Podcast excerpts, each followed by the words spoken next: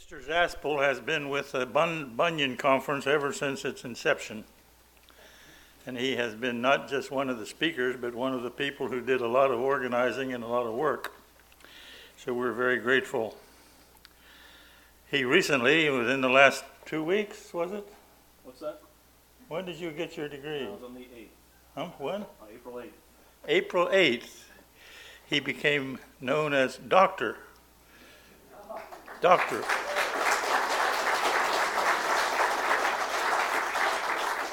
I asked him if I had to bow or kiss his ring. He says, no, just bow. that we do congratulate him for the hard work.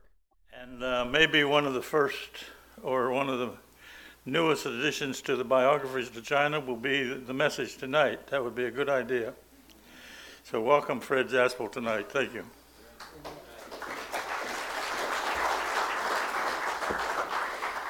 Thank you. It is so good to be back. I had to miss last year, and it was the first year, and that was the first year in probably 20 years that I had to miss the Bunyan Conference. And it's good to be back with you. Several of you have mentioned that you pray regularly for Gina and for us. I just, if I haven't expressed it to you already, I want to say it again. I just can't tell you how much we appreciate, how much we've come to appreciate friends who pray. And it's a tremendous blessing, and I can tell you that while the Lord has not been pleased yet to heal her, uh, He has heard your prayers, and in the largest way, uh, Gina's spirits have been just an amazingly uh, kept up. The Lord has just been amazingly gracious in that regard. Overall, uh, she's been remained very encouraged in the Lord, and that's that's simply a miraculous thing, and the Lord has been gracious in that regard. So the Lord has heard your prayers, and we thank you for it. In regard to the PhD, I have a friend who teaches in one of the universities in the Netherlands, and he promptly put me in my place. The theory behind a PhD is that you're to take some tiny slice of knowledge and master it so that you're the best in the world on that. Another way of saying that is you know almost everything about almost nothing.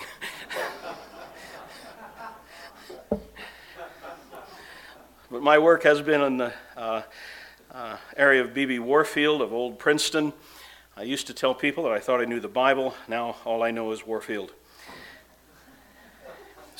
There has been some conjecture about whether or not B.B. Warfield did, in fact, invent the BB gun. I'd like to say, just for the record, that while there is no historical evidence to support that, I believe it.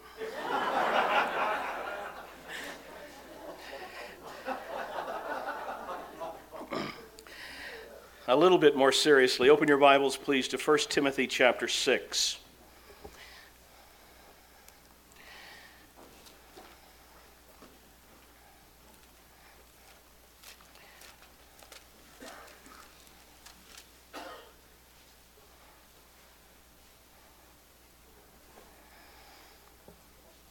A passage that I'll return to at the end of the message, but to set it in the as a setting for Warfield's ministry, 1 Timothy chapter 6, verses 20 and 21. O Timothy, guard what has been entrusted to your care. Turn away from godless chatter and the opposing ideas of what is falsely called knowledge, which some have professed, and in doing so have wandered from the faith. Grace be with you. Let's look to the Lord in prayer. Our Father, we thank you for giving us examples of men in the past who have been faithful, have kept your word, who have taught your word, men on whose shoulders we can stand as we serve you. We ask that you will help us this evening to learn from this one of your servants to serve you as well. In Jesus' name, amen. If you're not already acquainted well with the study of historical theology, you might, you might be asking, why do we take time at a conference like this to look at men? men outside of the pages of Scripture for that matter? And it's certainly a fair question. The simple answer is God has given us teachers. One of God's gifts to the church is that He's given us teachers. And some of those teachers, frankly, are worthy of more notice than others. Sometimes it's because they're heroes, sometimes it's because they're zeros. Usually the heroes receive the more notice, we hope, and particularly them.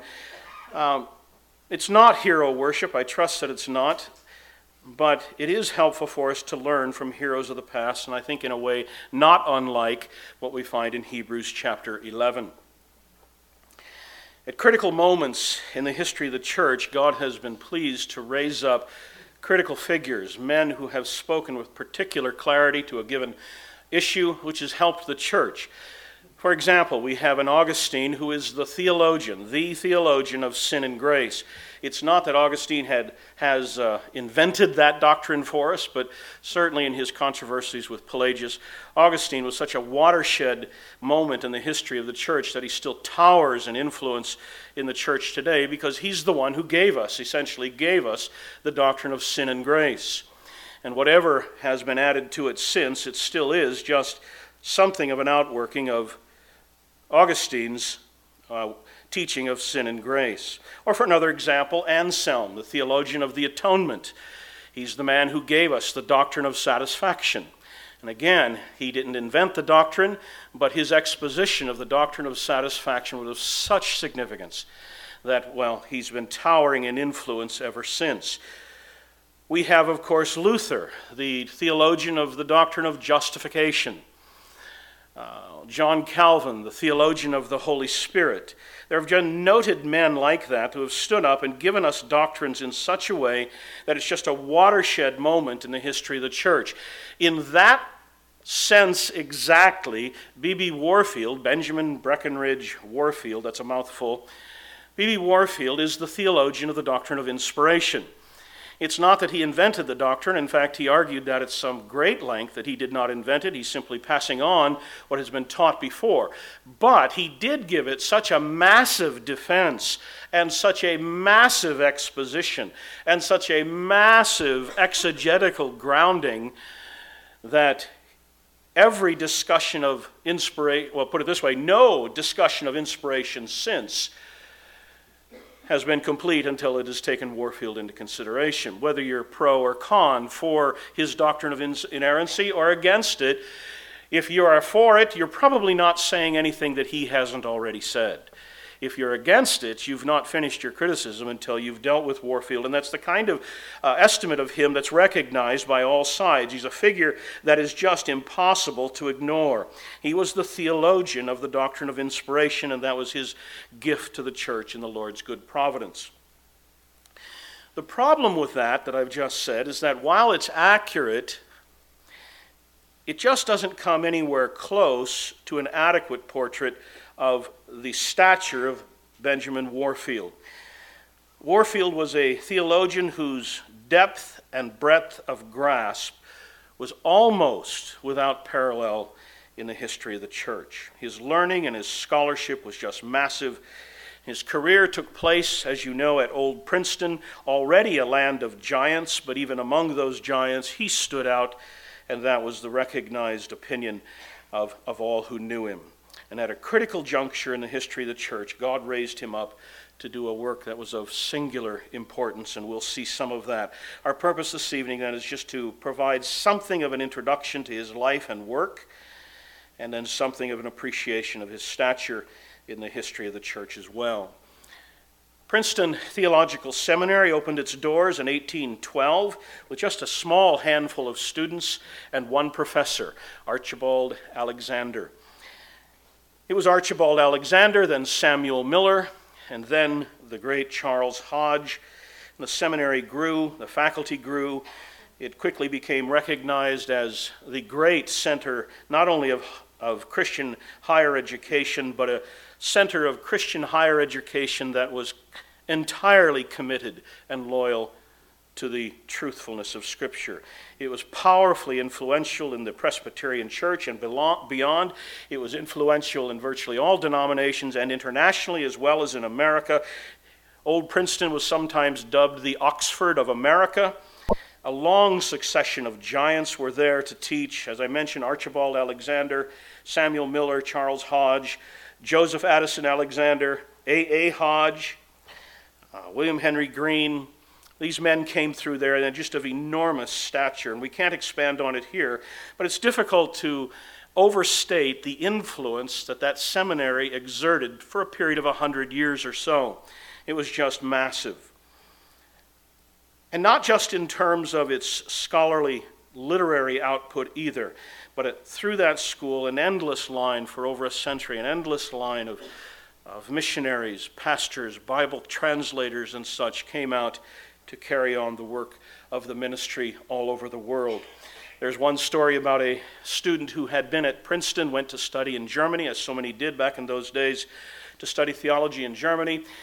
He told his professor that he had already taken a given course and studied it at Princeton under Charles Hodge. Would he still get credit for it? And the response he got from his professor was, You get credit, we should give you double credit for it. And that's the stature of old Princeton. And all this about Old Princeton is especially significant given the times.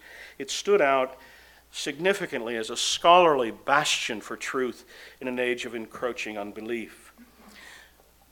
We have very little biographical information about B.B. Warfield, especially for such a noted figure as he is. He wrote no autobiography. There is no biography of him written yet. There's one that's in the works, too, perhaps. Um, all we have really is correspondence of his, a few reports from students and those who knew him at the time. One nightmare, a historian's nightmare. Uh, after Warfield had died, his brother, uh, Ethelbert Warfield, told his son, Ben, who was named after his uncle, who was then a student at Princeton, I want you to go and pick up Benny's papers and bring them home. And so he did, and there they stayed at, at their home for some time. You'll probably recognize the name John Meeter. He's one who collected the selected shorter writings of Warfield. He was a Warfield aficionado as well. John Meeter one day drove to the home of Ethel, Ethelbert Warfield's widow. And as he drove up the driveway, she's out at the incinerator, tossing these papers into the incinerator. And he goes over and greets her. How you doing? What are you doing? Oh, just getting rid of some of Benny's old papers. And of course, he stopped her but what had been lost, and then before that, what had been lost in a flood in their basement. We have his uh, correspondence up to about the turn of the century, but some of what we know of was very important correspondence after the turn of the century. We don't have, it's lost. But in another sense, as helpful as that kind of thing would be, in another sense, it's okay because Warfield really didn't do a lot. He wasn't an activist. He was a theologian, and all he did was write theology. And his legacy is in the many and endless line of published works that he produced. His output was just enormous, something like 15,000, 20,000 pages, something like that. The basic facts about Warfield, very quickly, he was born in 1851, Lexington, Kentucky. He was in, his father was a very successful cattle rancher. It was something of a privileged upbringing, received a private education at home. He took a particular interest in science and mathematics. Uh, it was a home, Ethelbert reports, of vital piety. The children learned the shorter catechism by age six, immediately followed by the proofs for the catechism, and then immediately also with the larger catechism and so on. He made a profession of faith at uh, the Second Presbyterian Church in Lexington at age 16. And as I say, his goal at that point was to pursue a career in science. He had a insatiable appetite for reading scientific literature. He devoured uh, Darwin's works when they came out. Um, loved science and was sure that he was going to pursue science as a career. He was so sure of that that when it came time at home in his education, his private education at home, when it came time to learn Greek, he protested. I have no use for Greek. And Ethelbert reports something of humor. Youthful objections in our home didn't matter much. And so Warfield learned Greek, whether he liked it or not. Ironic for the man who was to become one of the leading Greek exegetes of the day. In the late summer of 1868, not quite age 17, he entered the sophomore class at the College of New Jersey. That's now Princeton University. Warfield recalls his father was a bit apprehensive. They spent some uh, vacation time uh, away from Lexington, going to Princeton for a couple of weeks. Finally, they arrive in Princeton where his father's going to leave his young son, still just 16, off at the university. And he says, I recall that my father was a bit apprehensive about leaving his young son alone at the school. But he says, as we arrived in Princeton, we noticed a lot of fine hunting dogs, English setters. And my father, he said, was just enamored with them. He would stop and pet the dogs and he would test them as their obedience and their abilities and whatnot. And his father's reticence about leaving his son alone in Princeton just vanished. He said, Any place that's got so many good dogs has to have good fellows. And then Warfield says, with just a bit of uh, humor, my dad never stopped to inquire whether there was any connection between the dogs and the college. David Morris will like this. At Princeton, Warfield's friends, imitating his southern drawl, called him Wofield.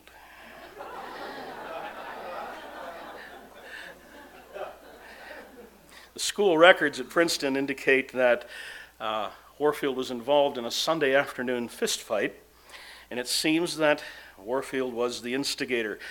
Seems that during a, a chapel service at Miller Chapel in, at Princeton, this is a um, when he's an undergraduate. He's drawing some kind of caricature of a friend of his, and it wasn't very flattering, that's all we know. And so he's showing it to him, and he's showing it to others. He's taunting the guy during the chapel. And after it was over, they went out on the lawn and settled it like men.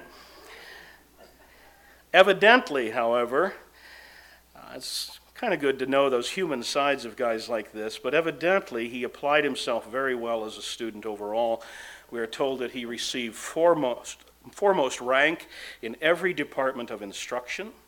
His brother Ethelbert reports that he had perfect marks in mathematics and science. He graduated with highest honors, first in his class in 1871 at the age of 19. He also won awards for essay and debate in the American Whig Society, and he was an editor of the Nassau Literary Magazine, for which he wrote several poems and other pieces as well. Following graduation from his undergraduate work, his father persuaded him to pursue graduate work in, in Europe. And so in 1872, he began studying in Edinburgh and then in Heidelberg. Midsummer, the family was surprised when they received a letter from Warfield, still in Europe, telling them that he wanted to come home and study for the Christian ministry. They had had no inclination, uh, no hint of that at all before. They didn't know that he was even considering that. But Warfield writes and says he wants to go into the Christian ministry. During his undergraduate work at Princeton, he had a, uh, been there during a, a, great revival that swept through the school that no doubt uh, had turned his thinking that direction. Many of the young men uh, from Princeton uh, College went on to uh, the Christian ministry as a result of that revival. And one friend of Warfield recalls that Warfield expressed that he felt compelled to go into the Christian ministry simply in order to, in some way, repay the debt of lo- love that he felt he owed to Christ. So in 1873, after a brief stint as editor of the Farmer's Home Journal in Le- Lexington, Warfield entered Princeton Theological Seminary, and there he is studied under the very revered highly respected and now very elderly Charles Hodge. He also studied under Caspar Wistar Hodge. He was Charles Hodge's son, who was professor of New Testament at the seminary, and they established quite a link together. In fact, C.W. Hodge became something of a mentor of Warfield in those days, and a very tight friendship that lasted. After graduating from the seminary in 1876, he was stated supply pastor in Dayton, Ohio, at the First Presbyterian Church there. Now, that brief stint, it was just for that summer, but that brief stint is of interest to us in that it provides for us the earliest piece of biblical or theological work that we have from Warfield. And what happened was, and I think it was his first Sunday preaching there, the editor of the local newspaper was there, and he printed the sermon, the text almost in full. Warfield saved that for us, otherwise, it would have been lost to history. He kept scrapbooks thoroughly of, the, of all of his works. And that he has, and he notes at the top of it that the editor was a skeptic. And you can see something of that in some of the notes that the uh, editor makes about Warfield's sermon. But it's an edited text of Warfield's sermon that appears uh, in the newspaper. He is at age 25 at this point, and uh, he took his text, interestingly, from Romans chapter 3 and verse 4. Let God be true, and every man a liar. And what he does in the sermon, it's, it's fascinating. It's a topical sermon, but what he, he takes is that theme of God's truthfulness, a note that would mark his entire career. This note of God's truthfulness, and he holds it up against the various mysteries of the faith, whether it's the Trinity or whatnot. It's difficult for you to understand. It's okay. Let God be true. Every man a liar. And he held it up against all of the objections against the faith that had been brought, difficulties that had been brought against the faith. And he simply affirms with supreme confidence, but with the humble faith of just a believer, saying, Let God be true and every man a liar. What God has said is so. Warfield notes that the editor was a, a professed skeptic but the editor's report of the sermon is interesting. He says, We devote a considerable portion of our space this morning to a sermon preached by Mr. Warfield in the First Presbyterian Church Sunday morning. Those who are interested in the topics handled and enjoy clean cut, positive thinking expressed in good, strong English will not regret the space it occupies. It is thoroughgoing, old fashioned Calvinism with no ifs or ands or buts about it. It is refreshing in its freedom from the sickly sentimentalism which forms so much a part of what seems to be the modern fashionable religion. If a man believes in hell, we like him to believe in a good hot one. And to. and to chuck those in who belong there without any squeamishness about it. Well, the sermon was hardly a hellfire and brimstone sermon, but it was bold, old fashioned Calvinistic orthodoxy, which the editor commends as well. He says, When a man pretends to believe in God's foreknowledge, we like to see him stick to it.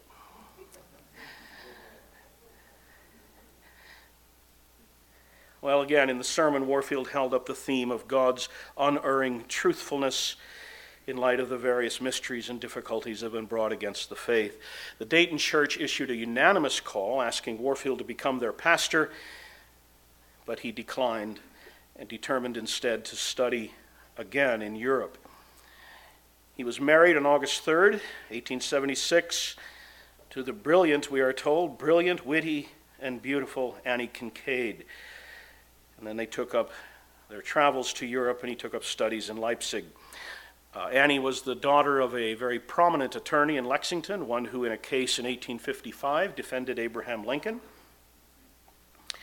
Warfield in, uh, endured extended health problems that hampered his study while he was in Germany, but uh, he did.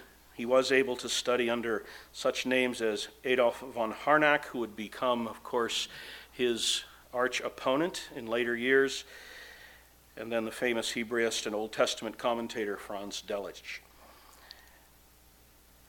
Uh, just as an aside here, in the brief biographical sketches that, of Warfield that you see in some of the books, there's often a statement about Annie that she was an invalid their entire married life. It does not seem that that degree of debilitation began until about 1893.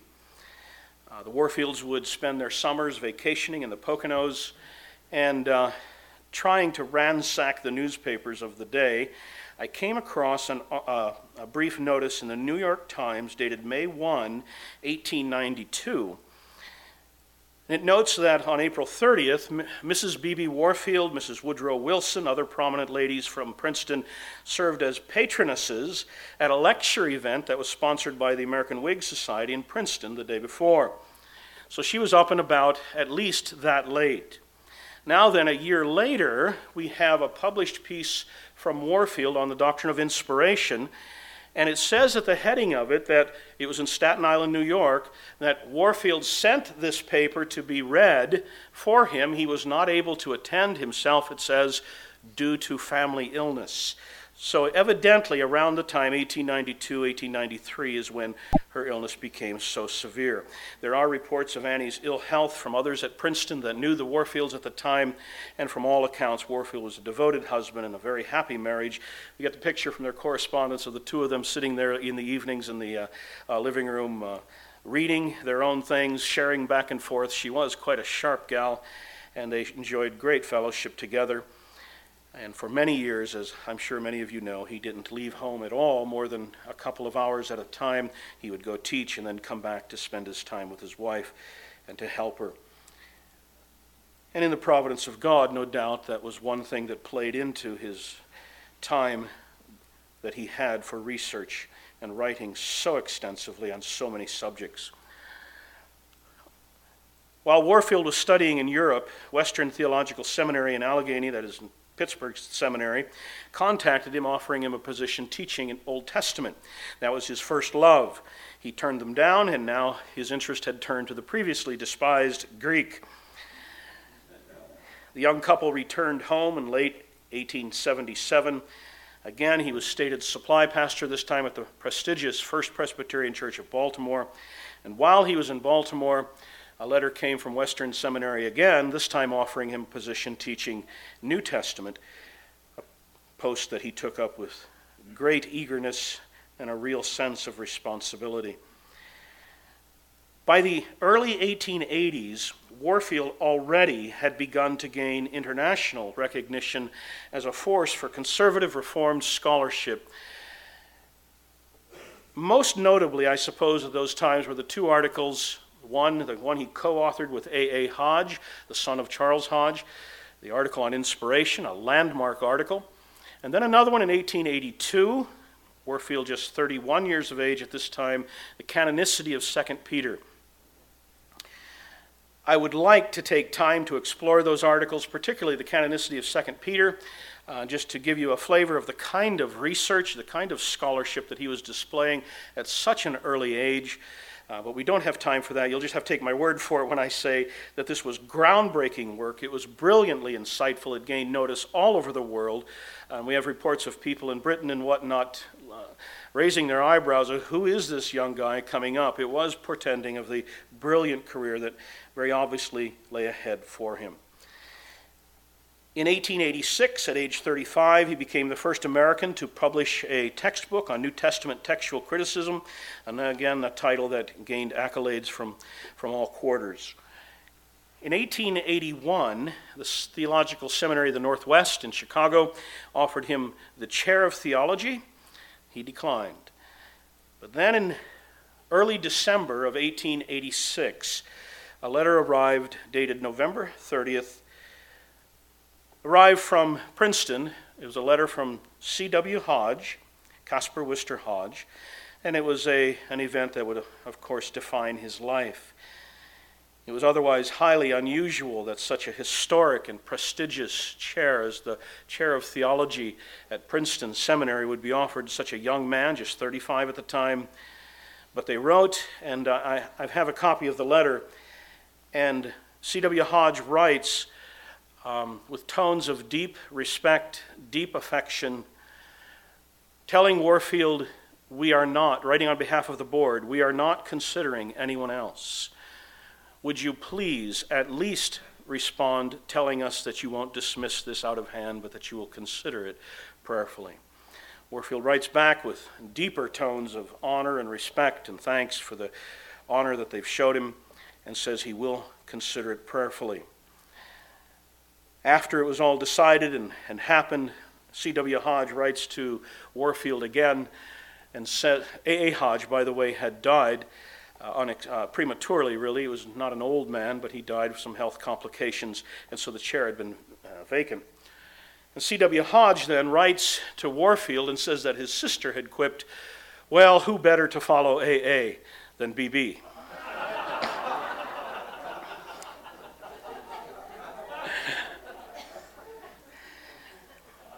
And it's interesting that while letters of congratulations poured in from everywhere, it was, it was fun reading through all of these letters from all over the world that came in uh, congratulating Warfield on the appointment. Not all of them were entirely pleased. And the reason they weren't all pleased about it was be- that while what the Department of Theology was gaining, the Department of New Testament was losing.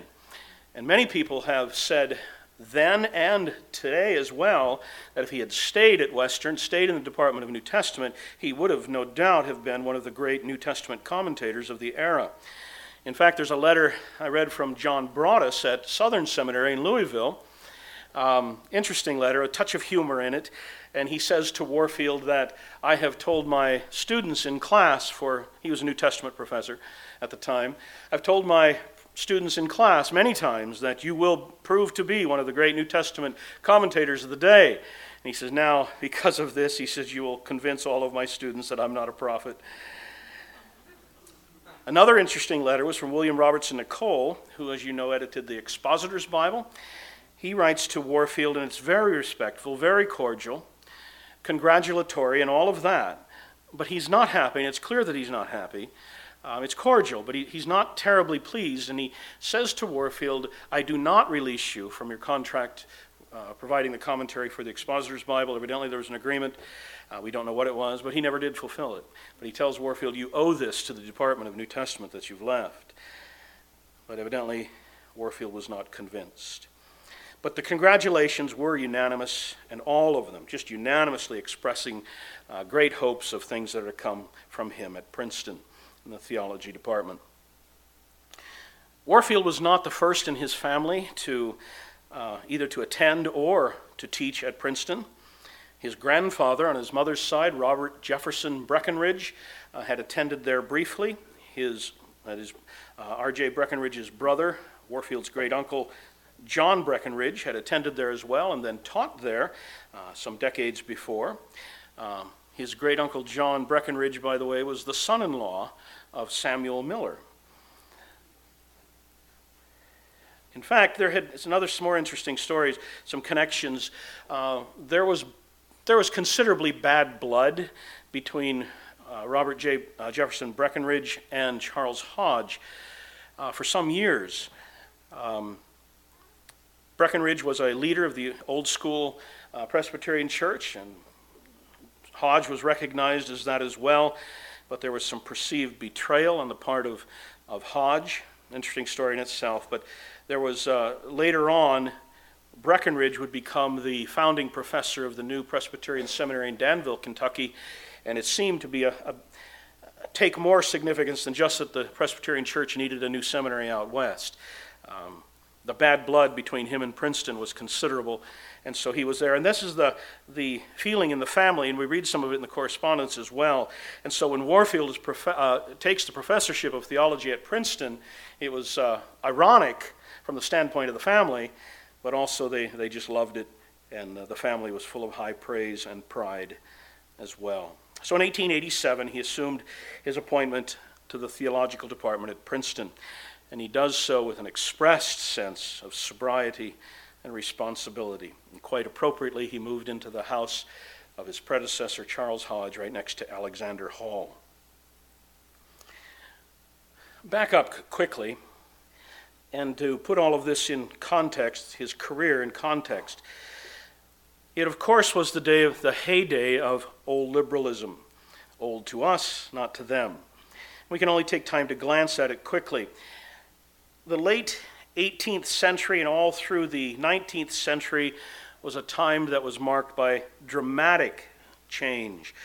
Political philosophical upheavals, scientific, technological advances were making dramatic changes in life and culture on virtually every level. It was a day of change. Learning itself, new understandings were coming at record pace. And in the academy, new ways of thinking were being advanced in virtually every department, including, of course, the Department of Theology. It was a new and enlightened world marked by the most extreme kind of optimism in regard to the potential of human learning, human abilities, the human mind. And at the heart of the Enlightenment ideal was the contention that human reasoning, rationality, is the final arbiter in truth. A great potential for the human mind. It is clear that we've accomplished so much and we're going to do so much more. And so the human mind becomes the last court of appeal. Two, shot, uh, two upshots of this that were important for the theological world. Number one, as I've said in so many words already, the relocation of authority. It was, up until that point, it was that revelation was final authority. What God has said, what God has revealed, was final authority. Now, the final authority is the human mind, rationalism, a rejection of external authority. Warfield complains about that throughout, that one of the chief marks of his day, the rejection of external authority. The human mind is the last court of appeal. More basic to that is naturalism. Not only a rejection of external authority, but a rejection of the supernatural. It was a day of belligerent naturalism. Look at all that we've accomplished. Look at all that we can do. Look at all that we no doubt will do. Enter Charles Darwin. And we're asking questions now of just how much involvement does God have in this world? Did he create? How did he create? Was he really that involved in the giving of Scripture? And so on. And it's this naturalism and the rejection of external authority brought with it attacks against the faith at virtually every point and on virtually every conceivable front. Many professed Christians at the day were convinced that Christianity just will not survive unless we make adjustments to this new way of thinking and to accommodate modern thought. What we need, they said, what we must have if Christianity is going to survive, is a faith that is more suitable to the modern mind, one with which science, which of course is never wrong, with which science can not find any objection. So it was a day of theological change, and some new terminology was being bandied about. Phrases that you've heard, they were rather new in that day. One was progressive orthodoxy. That phrase gave Warfield a headache. He said, if we mean by pro- progressive orthodoxy a progressive understanding of what has been revealed, we are for that and we ought to pursue that. But the phrase is used, he complained, in ways to justify all kinds of things that are so clearly opposed to what has been revealed. And it is not progressive orthodoxy at all, but simply explaining or attempting to explain modern thought in terms of Christian language. Another phrase that was used was the phrase essential Christianity. What we must do, what we must do if we're going to survive is rid ourselves of all of these things that are so offensive to the natural to the human mind. That is miracles, things like incarnation, things two natures. These kinds of things are offensive to the human mind. We've got to be rid of it, rid of those kinds of things, but preserve what is essential to Christianity. And so any part of Christianity that was deemed unwelcome to the modern mind was just freely rejected. And just a couple of samples here. Uh, Harvard Dean uh, Will, Willard Sperry uh, wrote a book entitled uh, Yes, But. Christianity is the yes, but religion. Yes, I believe in the deity of Christ, but the language of Chalcedon has become meaningless. Yes, I believe in the virgin birth of Christ, but the important thing is not any biological fact but the value of Jesus for us. William Robertson Smith was a uh, flashpoint of the new theology in the Church of Scotland, and when he was told that he had been accused of denying the deity of Jesus Christ, responded very famously, How can they accuse me of that? I've never denied the de- deity of anyone, let alone Jesus. Traditional terminology was used, but clearly with different meanings attached. And that was the theological world of Protestantism at the close of the 19th century. Christian faith had come to mean many different kinds of things, and Warfield complained a word, in this case Christian, a word that can mean anything to anybody is a word then that means nothing. H. Richard Niebuhr famously described this theology as a God without wrath brought men without sin into a kingdom without judgment through the ministrations of Christ without a cross. Well, you can see very quickly why inspiration and the nature and character of Scripture had become the issue of the day. And for Warfield, it constituted a struggle for the very heart and soul of Christianity. Take away external revelation, take away the supernatural, and you have no Christianity left, no matter what kind of Christian lingo might remain. And that was the turning point of 19th century theology. And this was the theological world into which God placed the career of B.B. Warfield. And one of the points that Warfield pushed with great vigor was that the rejection of supernaturalism and the rejection of external authority is not an idea that you can advance without consequence. It necessarily entails everything else. It's not as though you can reject the supernatural, reject external authority, and still have something like Christianity remaining. For example, he wrote, Of course, men cannot thus reject the Bible to which Christ appealed as authoritative without rejecting also the authority of Christ, which is thus committed to the Bible's authority. That is to say, questions of the nature and character of Scripture necessarily entail questions of Christology. Warfield pushed this point over and over again. We cannot have the Jesus of the Bible unless we also take with it the Bible of Jesus. If Jesus declared, the scripture cannot be broken, thus affirming biblical infallibility. How can we claim to be followers of Jesus unless we, with him, affirm the scripture's trustworthiness? Or, even more fundamentally, he pushed if Jesus appointed and endorsed the apostles in the founding of the church, how can we profess to be a follower of Jesus unless we submit to the canon and the teachings that these apostles have imposed upon us. Issues are not just bibliological, but they are Christological as well. But of course, to keep up with the times, we have to reject external authority, and so liberalism, by various kinds of arguments, began to limit the authority of Christ also. These arguments centered, of course, on the various kenosis theories of the day, where Christ is divested of any binding authority. The Son, in his incarnation, divested himself of deity and became, as Warfield is, likes to call it, a shrunken deity or a godling of some kind, but he certainly was not God himself. And Warfield would argue that these creative evasions do not change the reality of the case. It's all or nothing. And so he offered this massive defense. Many people think that most of his work was in the doctrine of inspiration. It's a major part of his work. But he put much more work into the person and work of Christ. This was Warfield's center. This was the heart and soul of Christianity in his thinking.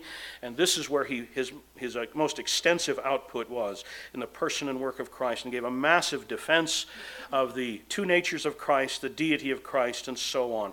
As I say, this for him was the heart and soul of Christianity. Now, it's interesting, I think, to see the Lord's providence in moving Warfield to such a prominent place at Princeton at this critical junction, uh, juncture of history. And I'll give you just a feel for that. His range of of scholarly learning was obvious to everyone. It extended, and this is just almost unheard of, it extended over every theological department. Warfield was equally ready and comfortable answering questions of the historical Jesus, questions regarding the newest scholarly methods of criticism, the tools of investigation, and so on, as he was uh, dealing with the history of any given doctrine, whether Tertullian, Augustine, Calvin, Westminster Assembly, the Westminster Divines, the teaching of the various Westminster Divines uh, uh, Jonathan Edwards, Finneyism, perfectionism, the kenotic theologians, the latest re, um, alterations to the doctrine of the Trinity, the latest alterations to the doctrine of Christology, all of these things, and then, of course, also his own given department of systematic theology. Judging from his citations and footnotes, it seems that he read more of his theological opponents than he did of his comrades. He was manifestly an independent thinker, a theologian of the broadest scholarship and his reputation attracted many students to Princeton from around the world. It's increasingly recognized that at the turn of the 20th century, nobody was doing theology as B.B. Warfield was. He was equipped with all of the tools of modern scholarship, thoroughly abreast of all of the latest theories and methods of the critics.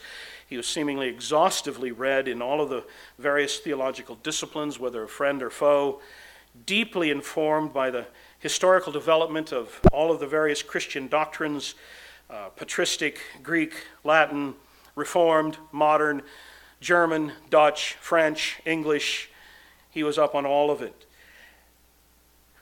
And most of all, he demonstrated throughout his career just a massively exhaustive exegetical grounding for the historic faith. Warfield was not only a well informed theologian, he was a theologian perhaps without any peer. He was certainly unsurpassed in all of the English speaking world. There were others at his time, around his time frame, fighting the same battles that he fought. There's Charles Spurgeon, there's J.C. Ryle, Horatius Bonar, James Orr. All of these stood faithfully for the same cause, but there was no one as broadly equipped, no one as deeply informed. His depth and breadth of his grasp was just staggering. He eagerly took all comers and eagerly stood up for the faith, answering on all fronts.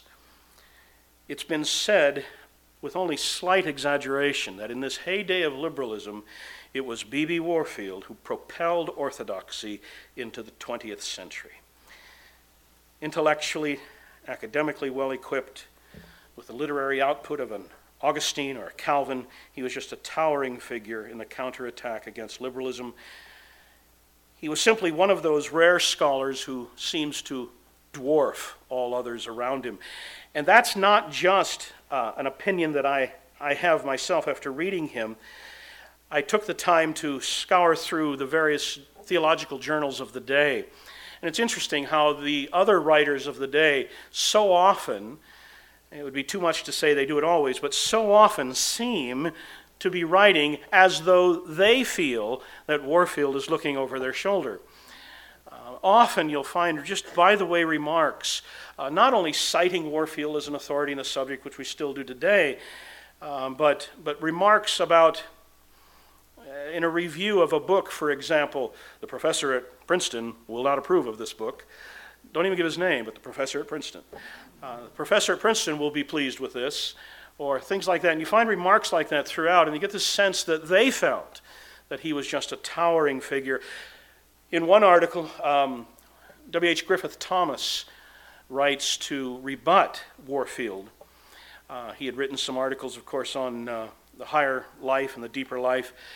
And Griffith Thomas had written to rebut Warfield. He, he feels the necessity to spend the first page um,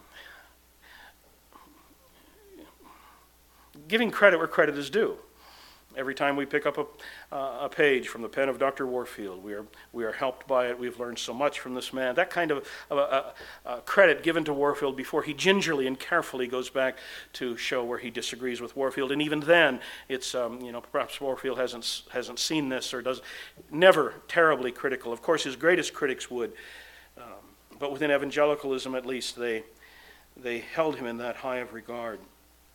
And his Critics on the outside as well held him in high regard and very rarely, very rarely came against him in print.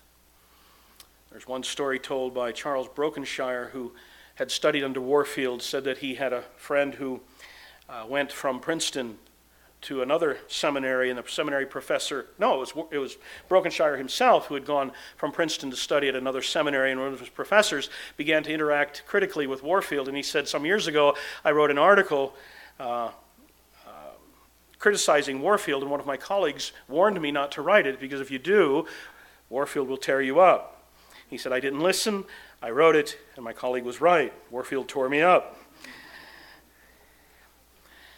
When Warfield came to Princeton, the school had already long and widely been recognized as a land of giants, as I say, but it was Warfield who had raised the bar still higher. Caspar Wistar Hodge Jr., that is the grandson of Charles Hodge, who taught with Warfield 20 years in the theological department at Princeton. said on his inauguration to the chair that it was Warfield who excelled all of the illustrious professors at Princeton before him. He was without an equal in the entire English speaking world, which is quite something coming from a Hodge. John DeWitt was a man recognized for his scholarship as well, taught church history at Princeton. He said of Warf, he said on one occasion that I have known in my life, intimately known the three great Reformed theologians of the past generation. By that he meant Henry Boynton Smith, William G.T. Shedd, and Charles Hodge. He said, I'm convinced not only did Warfield know more than all of them, but I'm disposed to say that he knew more than all of them put together. And it's interesting then the centennial celebration at Princeton praises came in from around the world, and so many mentions, not only in the correspondence that came into Princeton, but also in the speakers at Princeton for the event. So many of them mentioned that the leading ornament of the school was Warfield. And you expect, you expect praises for the past professors in the history of the, the hundred years of the school, but so many of them mentioned Warfield as well. When Warfield died, Machen, who was his student and then younger colleague at Princeton, Machen remarked that Warfield had done the work of 10 men. And he lamented that there was not a man in the entire church who could fill one quarter of his place. Well, that was the esteem in which he was held in his own day. It was certainly because of his exhaustive acquaintance with biblical, theological, scientific, philosophical literature, he constituted the high, high water mark of the already unsurpassed Old Princeton. But, valiant as he was for truth, and capable as he was in defending the truth, certain as he was that it would finally triumph, Warfield himself seems gradually to have seen the cause in his own denomination as lost. Old Princeton generally and Warfield's role in it was enormous. Seems to be what was holding back so long the encroachment of liberal thinking and unbelief in the denomination, but the undercurrent was always there. And within a decade after Warfield's death, uh, liberal currents of thought would gain prominence not only in his denomination, but also in his beloved Princeton. Warfield, one time walking down the street, met the wife of the president of the seminary, J. Ross Stevenson, his wife, and she said, Dr. Warfield, I hear there's going to be a, a trouble at the General Assembly. Do let us pray for peace. And Warfield responded, I'm praying if they don't do what is right, there'll be a mighty battle. But then Machen reports that in a conversation with Warfield just weeks before he died, this is Machen's last conversation with Warfield, he said, I expressed some kind of hope that there'd be some split in the church at the next General Assembly where we can start over again. And Warfield responded, You can't split rotten wood. And Machen said this was Warfield's opinion that the church had fallen irreparably into naturalism. And after Warfield's funeral, Machen remarked in a letter to his mother that I felt as they carried Warfield out, old Princeton went with him. And it seems he was right in that. One of Warfield's closest friends was Geerhardus Vos. It was their regular practice to work together for uh, to walk together the streets of Princeton uh, for refreshment and for fellowship. On December 24, 1920, Warfield was walking along the sidewalk to the Vos home. Geerhardus Vos's son, Johannes Vos, reports this. Um, and he was walking up the sidewalk to the house and stopped, grabbed his chest, and fell with a heart attack. It was just a few hundred yards across the campus from his, his own home. He spent the next few weeks recovering until Wednesday, February, 20, uh, February 16, 1921. And then he went to his class, thought he could teach again, went to the class, lectured. His last lecture is on the glories of the love of God in Christ in sending his son to die for us. Gave his lecture, went back home, and in a few hours had died. One student remarked that Warfield had passed into his bright and happy reward where he can continue his studies for eternity.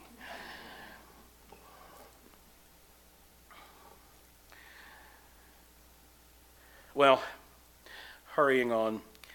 It's not enough, and I wish I could expand on these at length. These would have to be different, uh, separate lectures.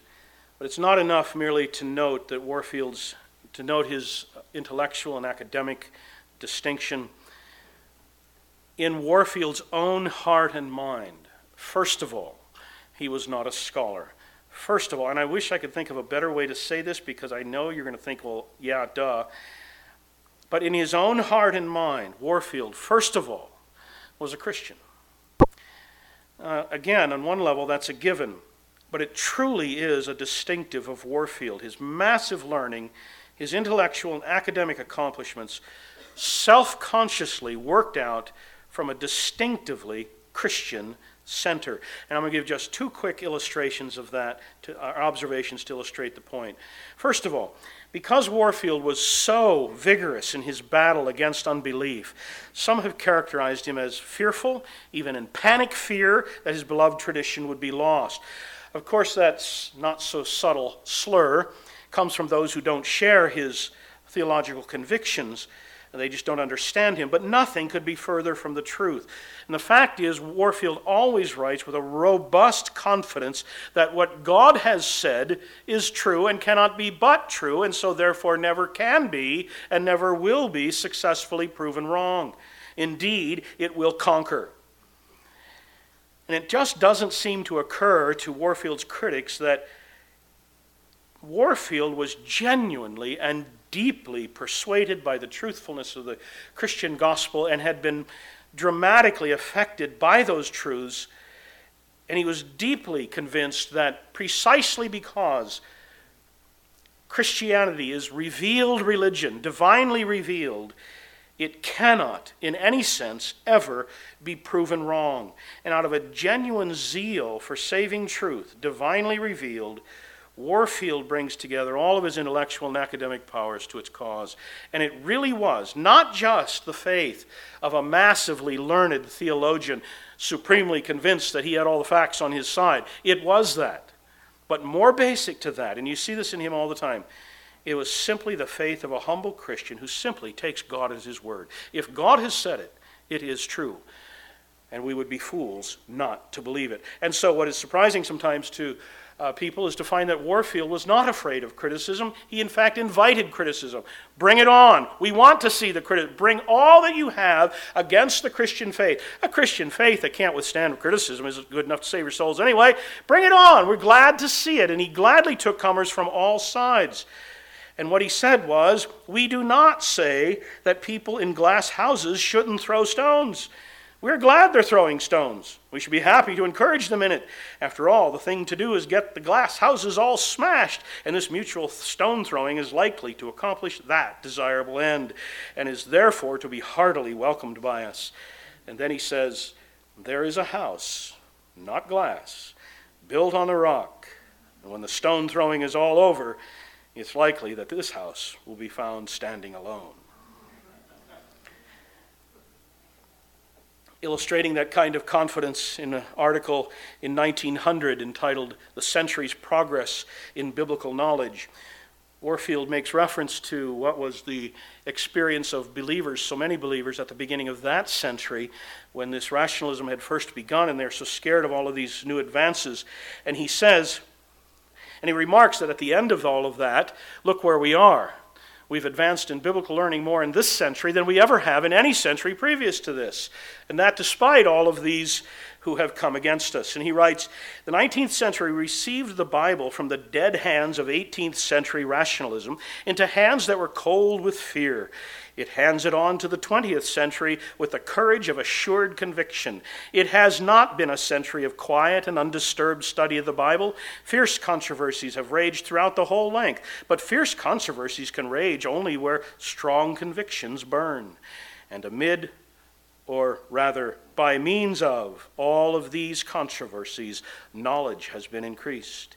And after them all, we can only lay our hands on our mouths and say, God fulfills himself in many ways. The very wrath of man has come to praise him in this sphere too.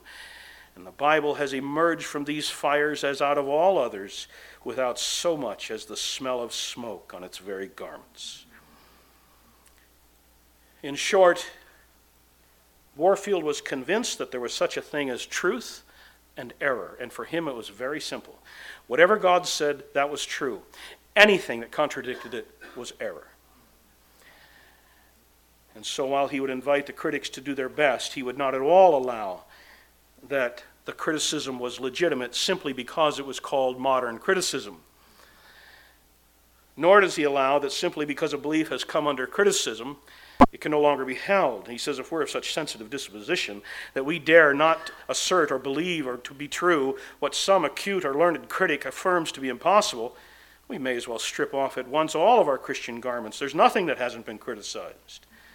The problem, he insisted, was not that the Bible could not withstand criticism. The problem was that the supposed errors that these supposed critics had supposedly found in the Bible reflected not a defective faith, but a flawed criticism. They would begin with a naturalistic presupposition that would predict, predict their own findings ahead of time. It would not allow any contrary evidence to get in the way. And he writes, I love this. With a truly Herod like indifference, they have murdered a host of innocent facts which stood in the way of their purposes.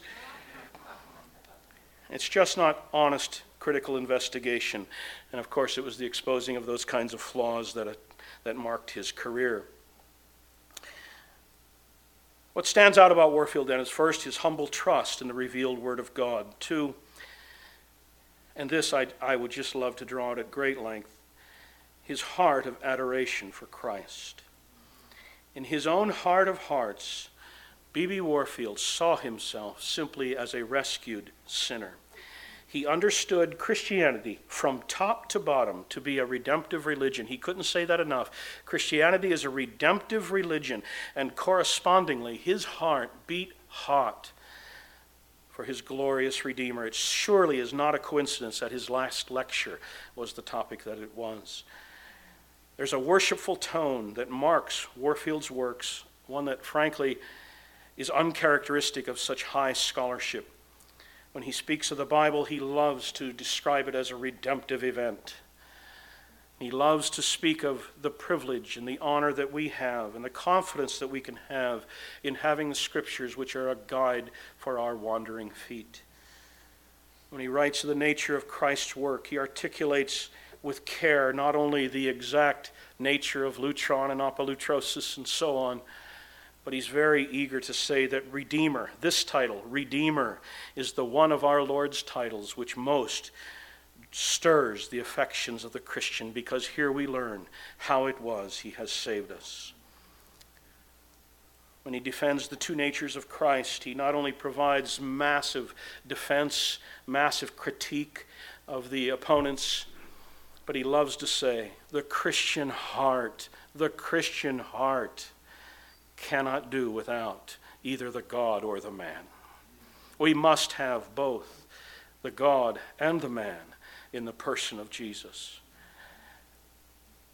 And then he will say things like what the, what the gospel writers present to us is not a shrunken deity but what the gospel writers do, and this is one of his favorite phrases, is they present before our adoring eyes one who is fully God and fully man. One who, because he was man, is able to pour out his blood for us. One who, because he is God, that blood has infinite value to redeem. And because he is both God and man, we are able to say, he says, with the Apostle Paul, that God has purchased his church with his own blood. And then he'll add, and if he, if God has not purchased the church with his blood, in what shall we, his church, find as a ground of hope? There is this worshipful tone throughout his writings, and not just in the kinds of articles that were written for the Princeton Review, but for the articles that he would publish in enemy territory as well. Yale church historian Sydney Ahlstrom characterized Warfield's works as lifeless. And there's only one response that I think is appropriate to a remark like that, and that is he just hasn't read Warfield. I'd love to draw that at great length. I plan to in, a, in a, another lecture another time. We have to leave it there. Warfield said of Calvin, It was not the head but the heart which made him a theologian. It's not the head but the heart which he primarily addresses in his theology. So also with Warfield. He was a theologian of the heart, and tones of adoring worship of Christ mark his work everywhere. I think it is significant that Warfield published a sermon on 1 Timothy 6, verses 20 and 21, which we read at the outset in his last book of published sermons, just a few years before he died. And he stresses in that that as Paul comes to the end of his letter to Timothy after he has given him all of his specific instructions regarding specific duties in the pastoral ministry. He comes to the end, and it's like he wants to sum it up. And summarizing it all, he says, Timothy, hear the sum of the whole matter. Be faithful to the gospel that is committed to your trust, and shun all of those pretentious shows of superior learning, which is proving to be a snare for so many. That which is committed to your trust, the deposit. This is a word for the gospel, he notes, that is deposited into our care. Another word that's regularly used in this, connected with this, is the word witness. The gospel is deposited, the minister is responsible to bear witness to that deposit. It is not our responsibility to originate anything, it is our responsibility to bear witness to that which has been deposited to us or entrusted into our care. And he preaches from this text the responsibility of every man, particularly the minister, to keep what has been committed to us and not invent anything new. And the way we keep it, he points out, is by shunning all opposing ideas and contradictions of falsely so called knowledge. He doesn't deprecate knowledge, he promotes knowledge, but any knowledge, so called, that contradicts this which has been deposited into our care, you may safely assume it is falsely so called knowledge, and you may reject it out of hand. And this is interesting because this sermon then assuming as it does the complete tr- truthfulness of God's Word. At the end of his ministry, and then the first piece of work that we have from Warfield is his sermon in Dayton Let God be true and every man a liar. Well, this is what marked his entire career a career of fidelity to Scripture. His critics called him outdated, out of touch, not keeping up with the times but he never feared in the slightest that God's word would at any point ever be successfully proven wrong. And it just never entered his mind that he could do anything but simply keep that which is committed to our trust. This was the Apostle Paul's command to Timothy. It's his command to every minister of the gospel. And Warfield would say for us this evening, I'm sure, with great eagerness, that we may be very sure that in the end, this truth will stand above the ruins of all that sets itself against it.